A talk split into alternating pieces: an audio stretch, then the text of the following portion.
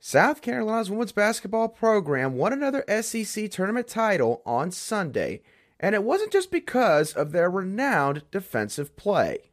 Our Locked On Gamecocks, your daily podcast on the South Carolina Gamecocks, part of the Locked On Podcast Network, your team every day.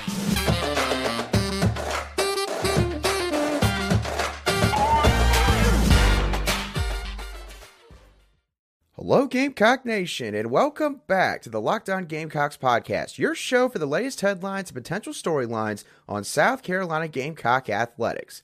I'm Andrew Lyon, the host of this podcast, and also the lead staff writer for Gamecocks Digest over on SI.com.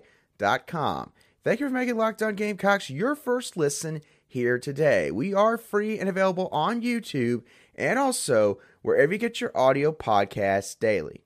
Dawn Staley and South Carolina's women's basketball program captured another SEC tournament title on Sunday afternoon, pretty much running away from the Tennessee Volunteers, even though the game was somewhat close at certain points of the contest, especially early on in the first half. And the thing is, while South Carolina, of course, has won 38, 39, 37 straight games because of their defensive play, it's a big reason why they have risen to the top of women's college basketball.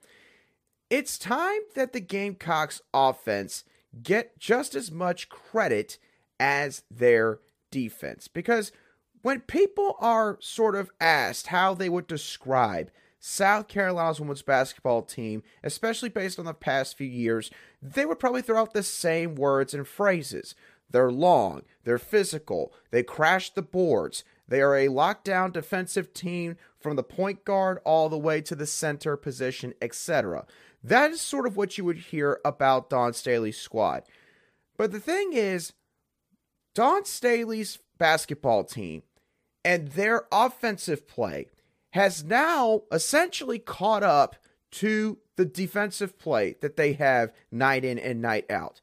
And the SEC tournament is probably the best example of this.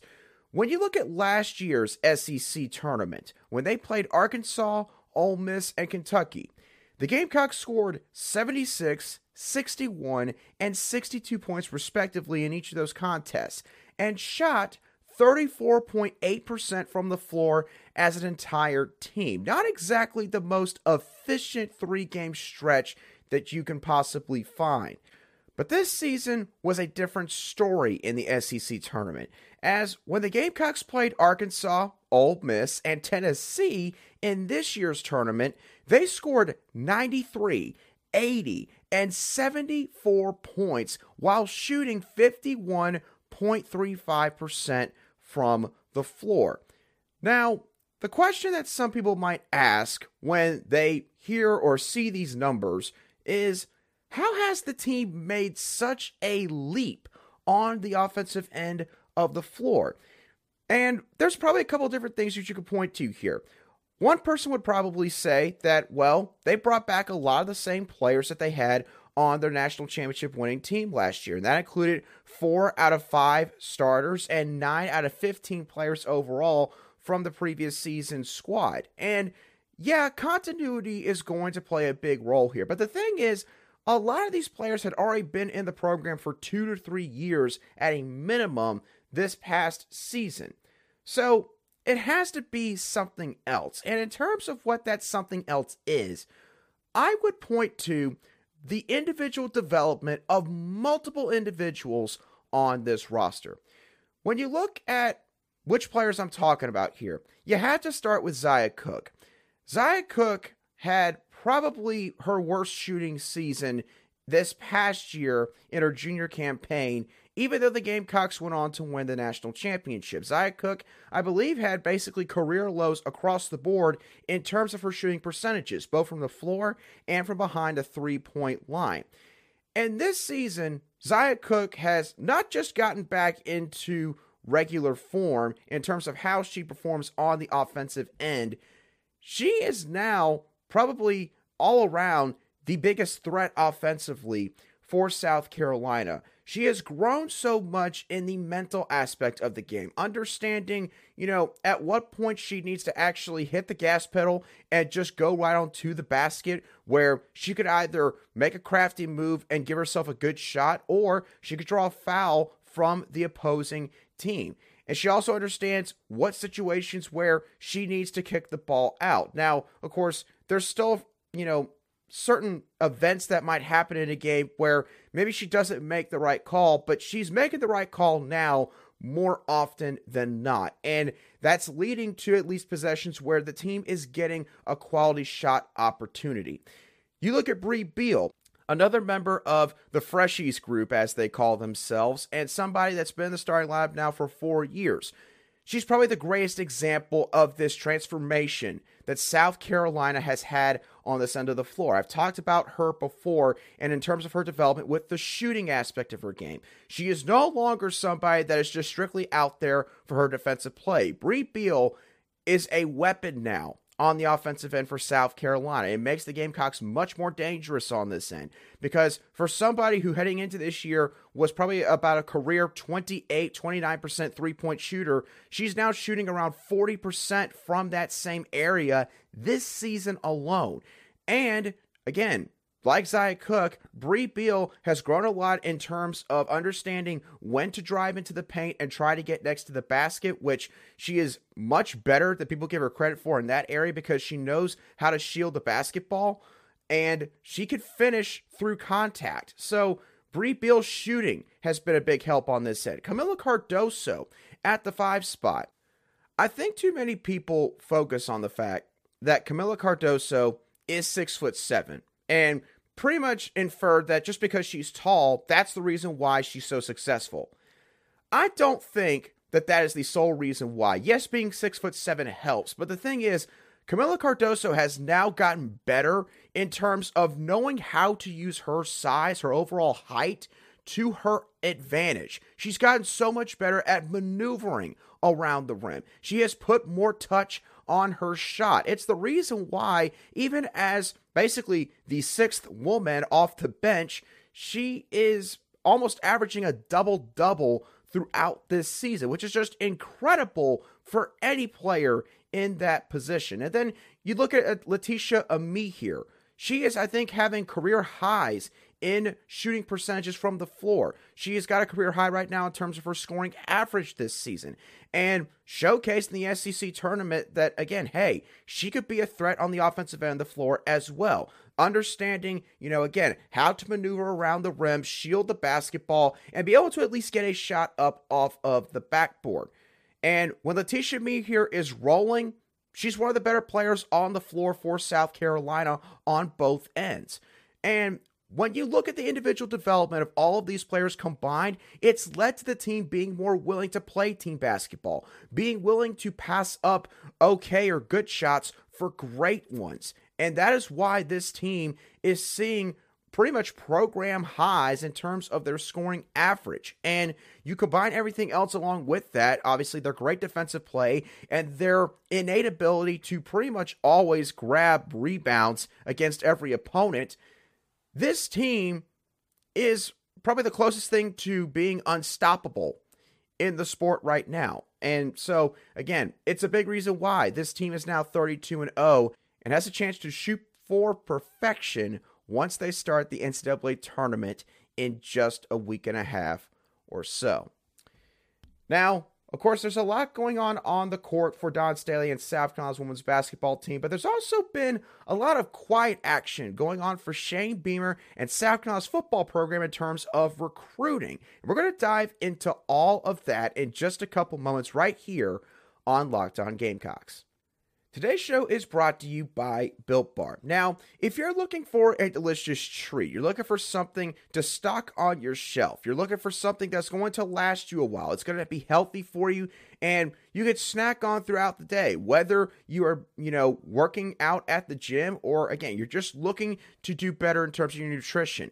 then you've got to try out Built Bar. It's healthy, it's extremely enjoyable, and it's got a variety of flavors. It's 130 calories, just 4 grams of sugar, and packs in a whopping 17 grams of protein. You can get these bars right now at your local Walmart or Sam's Club. At Walmart, you'll find these bars in the pharmacy section where you grab a 4-bar box that includes flavors like cookies and cream, double chocolate, or coconut puffs. At Sam's Club, you can grab a 13-bar box that includes flavors like brownie batter and churro. I promise you, Built Bar is going to be a life-changing decision for you. One of the best protein bars that you will ever eat. And it is where tasty is the new healthy.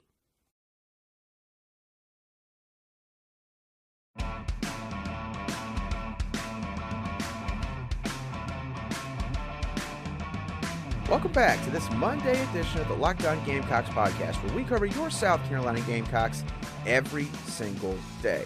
Thank you for making Locked On Gamecocks your first listen every day. Be sure to check out Locked On College Basketball, where you'll find everything you need to know about college hoops in just one place. Plus, you'll hear from big-name experts, insiders, coaches, and players. Locked On College Basketball is available on YouTube and wherever you get your podcasts. Obviously, South Carolina's football program's got a lot going on the recruiting trail right now, and in order to do a further deep dive into what all is going on that front, I'm going to be joined by John Garcia Jr., who had a lot to say regarding prospects like a Dylan Stewart, Josiah Thompson, and plenty of others. So, without further ado, let's kick it on over to my interview with John Garcia Jr. I'm pleased to be joined on today's show by John Garcia Jr., Locked On's resident recruiting insider. John, hope that you've been doing well now that February sort of quieted down a little bit after all the National Sign Day hoopla, especially with Nyckoles Harbor's recruitment. Yeah, that was a fun one. Obviously, Carolina came up roses on that one. And yeah, I think it was kind of the perfect flag planting moment, because now you just spur right into the 24 class, and Carolina's already hot on the trail there, particularly in state. So yeah, it's been pretty fun for your audience, I would imagine.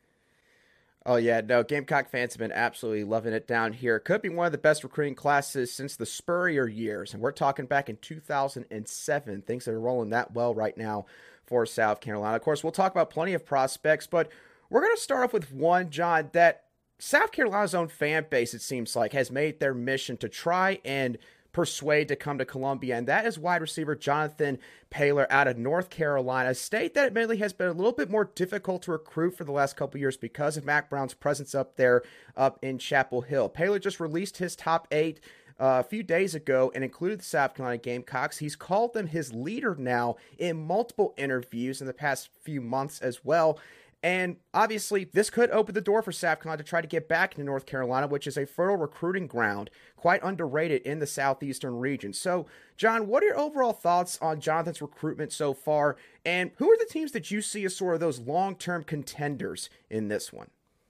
Yeah, this recruitment is probably still unraveling, right? He's still collecting some pretty big scholarship offers. But look, South Carolina was in early and often for him. Like you said, he's on the record with South Carolina as his leader. And I think that's important when you dig into why, right? It's the communication, it's the fan base, it's how thorough this angle has become. And that's going to be important, because as new offers come in and other schools try to compete, they're going to try to stake their claim in their own way. So this one will be fascinating. I do think we've got some time between now and when a decision will come in, but everything is pretty progressive when it comes to South Carolina's angle. In early, building that relationship, and I believe it's the only official visit that he's got set for the month of June. I know he wants to take most of them in the month of June. Last time I talked to him, he said the timeline's looking good right now for his overall recruitment, and he's still collecting offers. Florida was the most recent and a big one. You know, he said that was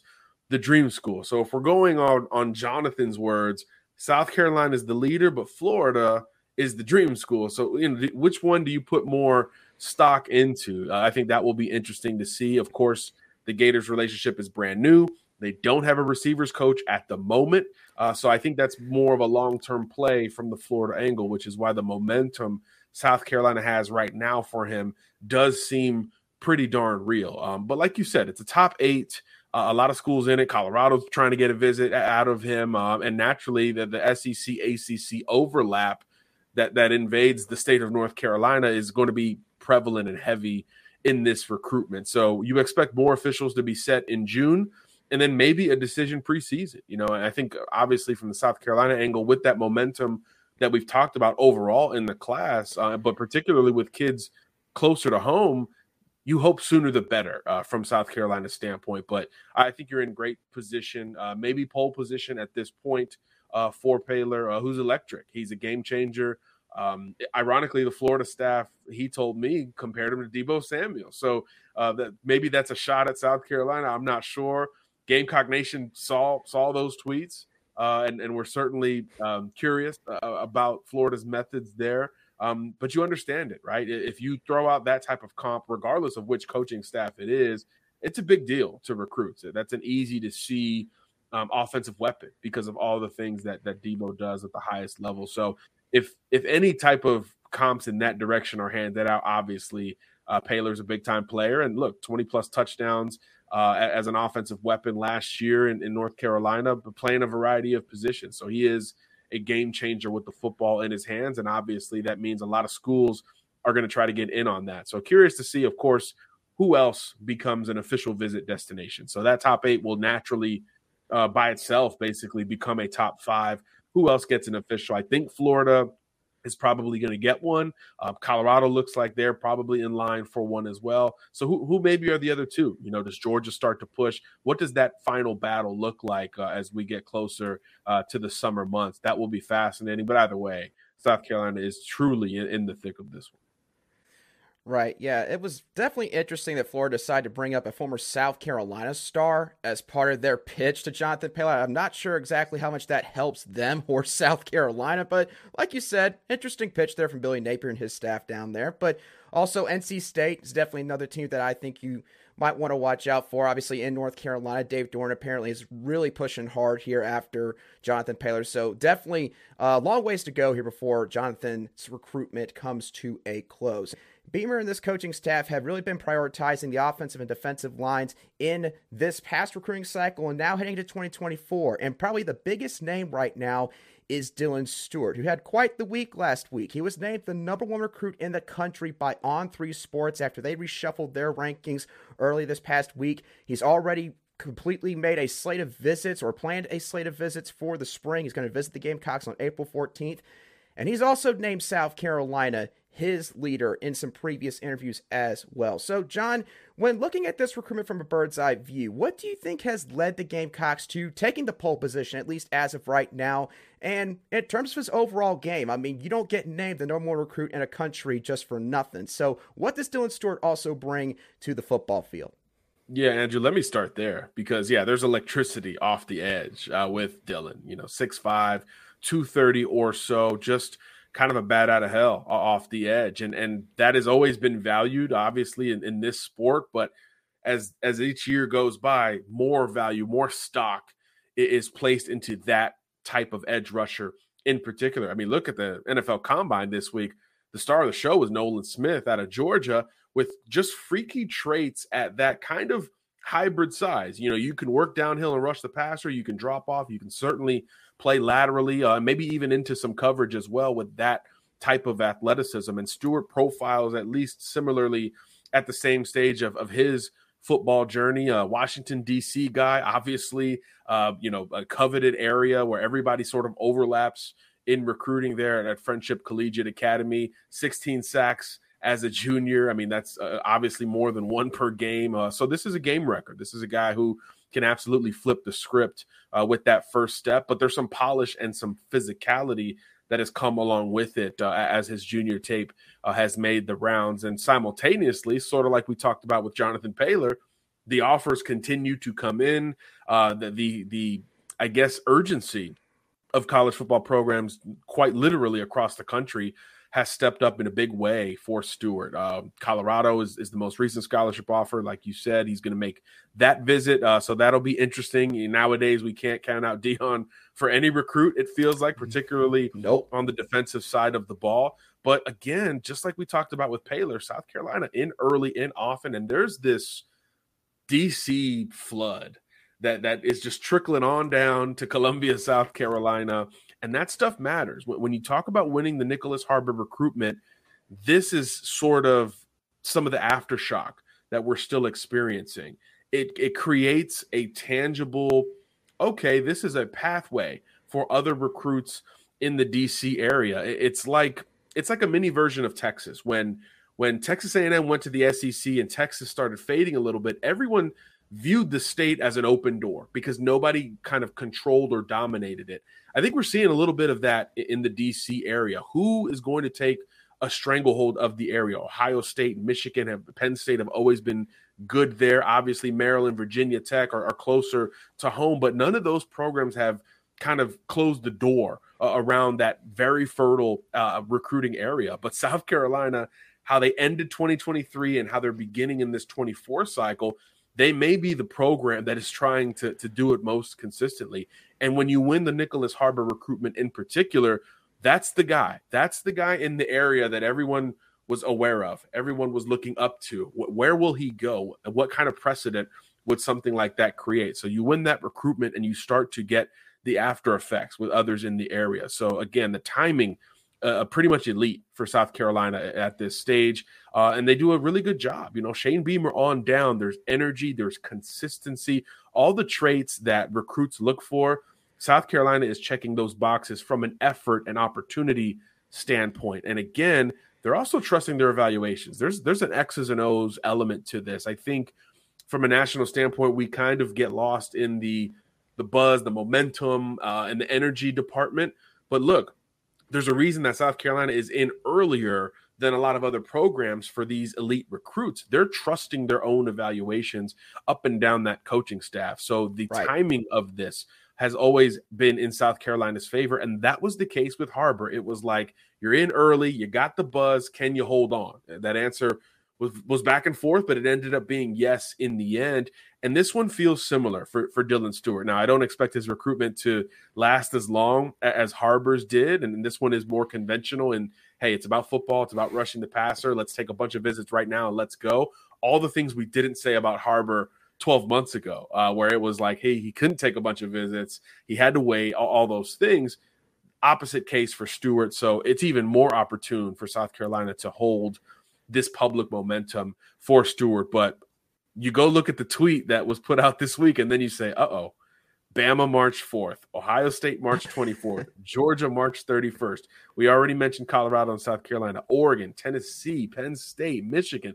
Everybody's going to get their quote-unquote 15 minutes with Stewart, and everybody seems more galvanized on his game now that tape is out. So this feels just like the momentum conversation we talked about around the Nyckoles Harbor recruitment. You know, everyone is going to shoot their best shot for this kid, but just like we said with Paylor, let's see where the official visit dust starts to settle as you get into the summer months. You bet you know what, South Carolina can be penciled in at this point. It just becomes a matter of who else joins that conversation. But in terms of from the beginning of the recruitment to today, South Carolina's done as good a job as anyone for Dylan Stewart. Yeah, and going back to what you said about Shane Beamer and the recruitment possibly not going the route that Nyckoles Harbor's did, I don't think that Coach Beamer would be too unhappy about that, because I think he may have aged a couple years with just how much happened at the very tail end of that recruitment. So, yeah, Dylan Stewart, again, a lot of teams in pursuit of him, and could decide before his senior season. We'll definitely have to wait and see how all of that plays out. John, another prospect the Gamecocks are heavily in the game for. We're going to go back to the Palmetto State for this one. Offensive tackle Josiah Thompson. He was another big winner in sort of On3's recruiting reshuffle last week. He's now looked upon as pretty much one of the top 50 prospects in the entire country for his class, and now maybe even the best offensive tackle in his class. He's a kid that South Carolina has had in Columbia several times now. He plays at a pipeline high school for the Gamecocks in Dillon High School here in the state. He could team up with Cam Pringle in the class, but Josiah Thompson seems like he's going to still take his visits, including one to Alabama that it seems like people are talking about a little bit more than the other teams here. So, John, do you think the Gamecocks maybe have some reason for worry here that Josiah Thompson is sort of carrying out this process? Or do you think the gap right now is still a bit too large to where it's going to take a really big push from anybody to overcome South Carolina's lead here? Yeah, right now, Andrew, I'm probably closer to your latter point. If we talk about South Carolina momentum in D.C. as a very interesting sort of turning point right now with how we view the program, the only area where it's better and more consistent and more tangible is close to home, is in state. In particular, South Carolina is rolling, right? You mentioned Cam Pringle, MJ Bennett. I mean, the list goes on and on. Things are rolling for South Carolina within state lines. And as you mentioned, Dylan is it's a pipeline area anyway to the program. So look, he's an emerging prospect, just like we talked about with both of these other two guys, Paylor and Stewart. So you're always going to have to hold off the big boys, right? You know, like you said, Alabama's getting a lot of conversation right now. Georgia is in this top group for Josiah as well. So this is always going to be the case when you talk about premium position guys, you know, with Harbor and Stewart as pass rushers, and certainly on the other side, when you talk about pass protectors, it's going to be the same type of deal. But the momentum is here. I remember right when Pringle committed, everyone saw Josiah's post with him and Pringle with the Pringles. And, you know, and from that moment, you're just like, man, you know, it's going to be tough uphill for anybody to match this. And by all indication, Thompson, I think of the three guys we've talked about so far, he might be furthest along in the decision-making process. So it's a top six right now. I think that came out in January, but within that, it feels like it's cut in half. Clemson's in this conversation, trying to take back some of that momentum in state, which is totally understandable. Georgia and Bama are right there as well. That's kind of how I'm viewing this recruitment today. Tennessee, Miami are also in this top group, but it feels like they're fading a little bit relative to some of these other schools. So I do think if things continue to accelerate and these other visits get set, that Josiah Thompson can be just a little bit closer towards making a decision. And yeah, South Carolina has built up its own momentum close to home, as well as any program has early in this 24 cycle. So yeah, I'm closer to that than the watch out for Alabama and Georgia conversation today. Obviously those schools have been there and done that, so you don't overlook them, but close to home, it's becoming hard for other schools to come into South Carolina and win, especially the kids who want to come off the board early. So if this was a situation that would drag to December or February, then I think so the out-of-state alarms would probably be a little louder. But if this thing is trending towards ending in the offseason, I really like where South Carolina stands. Right. And the state of South Carolina, honestly, John, it's been a state that in years past, the Gamecocks have struggled a little bit to lock down, as you mentioned. You know, Kirby Smart had become known as a coach that could go in there and poach like the top player in the state. Clemson, of course, has had their solid run in the past few years. And, you know, Alabama has come in every so often. So I don't think people quite frankly understand fully that if South Carolina can keep all these players here at home, it's a really big deal considering all of the teams, of course, that surround South Carolina, that they have to battle every single year, it seems like, with every one of these top prospects in the Southeast. He is Locked On's recruiting insider, John Garcia Jr. John, I really appreciate you coming on to today's show, providing us all of your insight into all these top-notch prospects. Absolutely, Andrew. Thanks for having me. All right, really appreciate John Garcia Jr. joining us, as always, on today's edition of the Locked On Gamecocks podcast, always bringing the insight to Gamecock fans on what is going on with all these big-time recruiting battles that Shane Beamer and this coaching staff are in for the 2024 class and the 2025 class as well. So that's going to do it for today's show of the Locked On Gamecocks podcast. I hope y'all thoroughly enjoyed today's show. What are y'all's thoughts on South Carolina's women's basketball team and how the offense has now pretty much caught up to the defensive end? How dangerous does that make them? And also, what are your thoughts on all of these recent recruiting updates for South Carolina's football program? Let me know your thoughts down below in the comments section if you're watching today's show on YouTube, or you can shoot me a direct message at @aline_sc on Twitter if you listen to today's show on an audio podcast app. And once again, don't forget to make Locked On College Basketball your second listen or watch now that you have watched or listened to the Locked On Gamecocks podcast. But again, y'all, that does it for me on today's show. Have a great rest of your Monday and a fantastic start to the work week. And I will catch y'all on the next show of the Locked On Gamecocks podcast.